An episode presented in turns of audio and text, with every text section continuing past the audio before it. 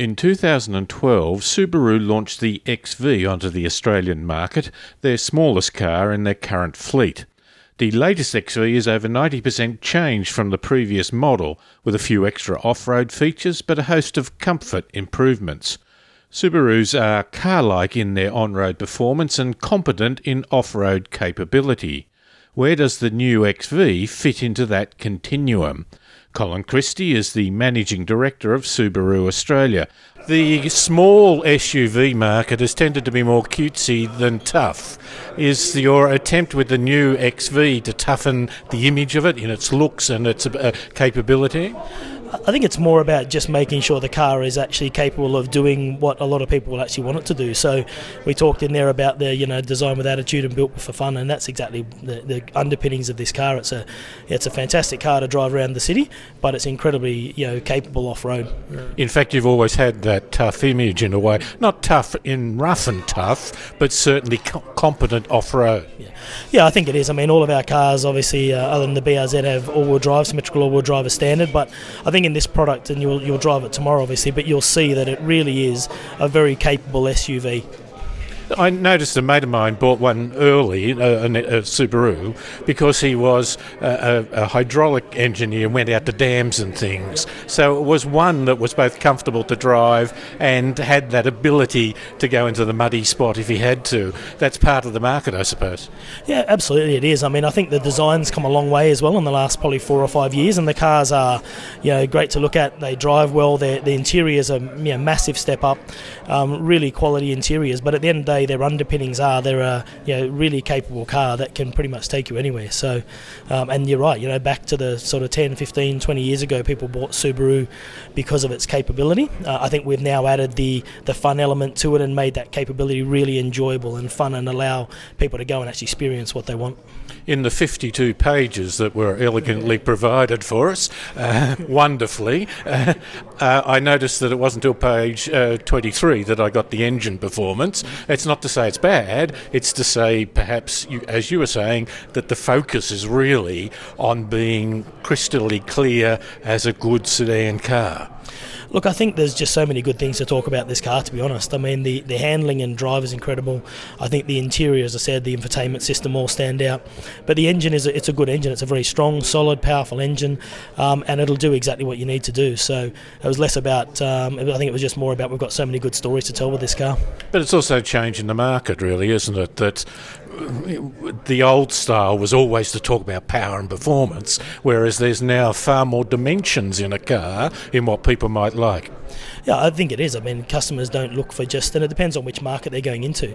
Um, just looking for absolute power doesn't necessarily tell the story of what that car can actually do, um, and that's what we're trying to do now. We're, we're trying to, you know, understand what the customer wants in terms of a product and making sure that the car meets it across every aspect. Mm safety is a big issue, and you do get your iView um, in the, fir- uh, the first step up, not the base model. Uh, do you see, uh, with the push towards automatic emergency braking is five star later, do you see you moving into that in the future for all the models? Look, I think that's absolutely on the cards for us as a brand. Um, safety has always been a critical element of what we do. Um, as Hip mentioned earlier today, you know we're moving away or moving past now the the standard um, scoring metrics and looking at real world situations. Um, you know we're one of the first brands to introduce technology, the autonomous emergency braking, and all the host of other features that come with eyesight. Um, and we've started to move that progressively down through the range. So the new Impreza, the new XV now have that for the first time. Um, and absolutely, as we progress yes, you know, um, I think every model will at some point in time um, be looking at those sort of technologies. There is the final step into the, the top model, which gives you a whole pile of lane departure and other safety features. Uh, do you think many people will take it up for those reasons or for the luxury reasons? Get the safety sell uh, more now than it has? Um, I think uh, safety is always a challenge because it's maybe seen as unsexy. I think the reality is that the um, the safety technologies in the car are more. It's more about you know your family, um, you know protecting yourself, but it's more about just being comfortable and and you know feeling really safe in the car. So does safety sell more or less? I think the underpinnings of, of what we provide is extremely important for families and for everybody in the market. To be honest, um, yeah. But we're now starting to package that up with you know really striking design and um, and as I said, interiors that are you know certainly you know close to top of class, if not top of class. So. It's multi-dimensional. Uh, it has to be these days. I think. I think the reality is of just having a safety story or having a performance story isn't enough anymore. You've got to actually show the customer how this car can fulfil their lifestyle. But from the fleet market, do you sell much into that? And might not there be a push from the fleet market to have the maximum safety from an occupational health and safety point of view, but not necessarily wanting to have a sunroof? Do you think that we may get packages, more fleet type packages coming out, which has safety as, as a core as well? Look, I think the fleet market's changed dramatically in the last few years, and to be honest, we've, you know, with Outback and with Liberty, we had those uh, those technologies standard in the base models. Um, um, and we've seen you know significant sales growth. Um, so I think that is a, an area that we'll go more and more into, um, and fleets will have more and more responsibilities and expectations around products to just make sure that they, at the end, that's an office for a lot of their people, that they're providing the safest possible environment for their people. So yeah, that's something that we've been very active in, and we've you know, been um, working with a lot of the major you know companies in Australia to build you know to build um, awareness for these sorts of technologies. But will you see it come into the lower levels? Do you think? Oh, look, I think over time, absolutely. As I said, Liberty Outback started only in the 3.6. Um, that's now basically through pretty much the whole range. Um, you know, the uh, the XVs as well. You can you can get this incredible technology. Yeah, just one step up from the base model now. Um, so yeah, the Levorg has it as standard across the range in terms of the eyesight system and, and all the elements as part of that. So um, I think over time it will. Yep. You talked about car sharing in Australia perhaps being a little slower than other countries. What makes you think that? Look, I think it's just a lot of research, to be honest. Um, a lot of the, the global research uh, organisations and even local research organisations are, are, really pinpointing that car sharing will come to this market, and, we, we've already seen it with our relationship with Drive My Car. Um, I think we're just slightly, you know, slightly slower at this point in time in terms of uptake. Um, the size of the country is always a big one. The size of our cities, um, it always suggests that um, these things will be a slower uptake. But will it come to this market in a big way? Yeah, it will do at a point in time. Do you think autonomous vehicles will change that market and go more towards share as well?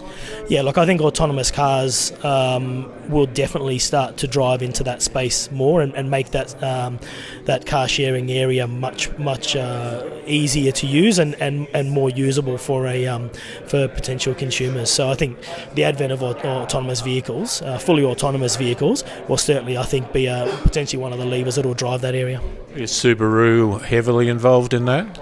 Uh, look, I think yeah, from a Subaru corporation, they're obviously looking at a huge number of technologies. Again, I think when you look at yeah the eyesight technologies, it's not just the autonomous braking, but it's all the other elements. And we've now got lane keep assisting cars, we've got the automatic braking uh, in reverse as well as in forward now. Um, you know, we've got there's already technologies coming into the cars that actually start to tend towards that way. Um, Subaru Corporation, like every major manufacturer, will be working on autonomous vehicles at some point in time. The great problem with uh, car share in a community sense is you don't know how the car's being treated, but perhaps in an Uber or a Lyft sense, the owner is perhaps driving it more. Might that be a bit more desirable to try and head towards uh, providing a fleet for a car share thing like Uber or Lyft?